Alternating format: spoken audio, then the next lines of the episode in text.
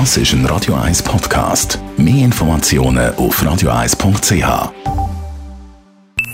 Die Morgenkolumne auf Radio 1 präsentiert vom Grand Casino Baden.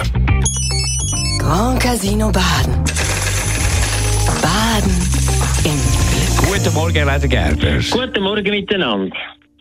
Am letzten Sonntag hat Frankreich gewählt. Oder sagen wir so, Frankreich hat versucht zu wählen. Das war ja erst der erste Wahlgang. Gewesen.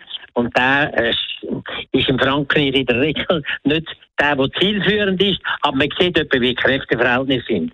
Und äh, die Resultate sind einigermaßen wie soll ich sagen, nicht wahnsinnig überraschend, aber es hat doch ein paar Sachen dabei, die doch erwähnenswert sind. Erstens sehen wir, dass die rechtsradikale Seite in Frankreich mittlerweile ein Drittel und mehr Prozent von der Wählerschaft umfasst. Das ist doch ein relativ grosser Bereich, weil die rechtsradikale Wählerschaft ist dermaßen neben der Schuhe, dass er sich fragt, wie kann das sein, dass so viele Leute auf das hineingehen.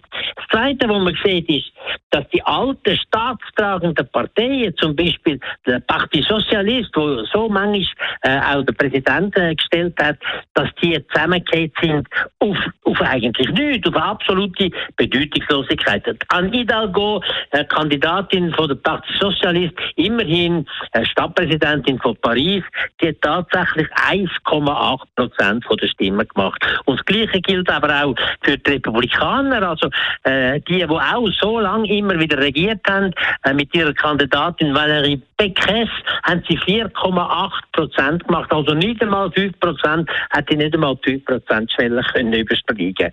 Was auch wieder auffällt in Frankreich, immer wieder, die grünen Themen sind in Frankreich nach wie vor kein entscheidendes Thema. Der Kandidat von der Frühen hat nur weniger als 5% der Stimmen können machen und das ist doch ziemlich eindrücklich.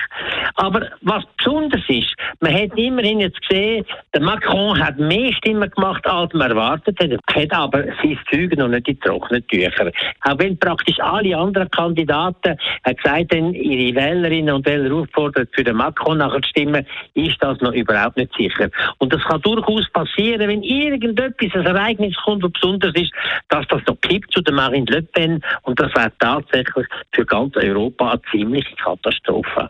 Marine Le Pen wollte nicht nur NATO lahmlegen, sie will eigentlich auch die EU lahmlegen und Marine Le Pen, die ein absoluter Fan ist von Putin und immer wieder beim Putin war, die will auch äh, sicherstellen, dass der Putin eine größere Rolle in Europa kann spielen und die redet auch davon, dass man eigentlich die Ukraine ganz schön könnte verteilen. Und was vor allem auffällt dass Marine Le Pen ist eigentlich eine Vasallin von Putin.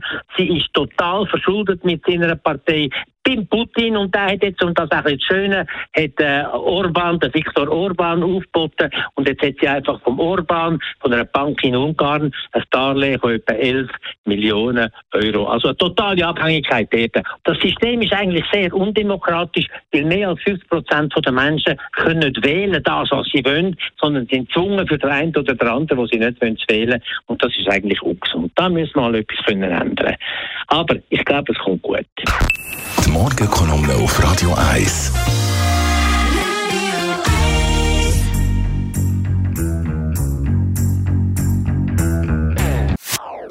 Das ist ein Radio 1 Podcast. Mehr Informationen auf radio1.ch.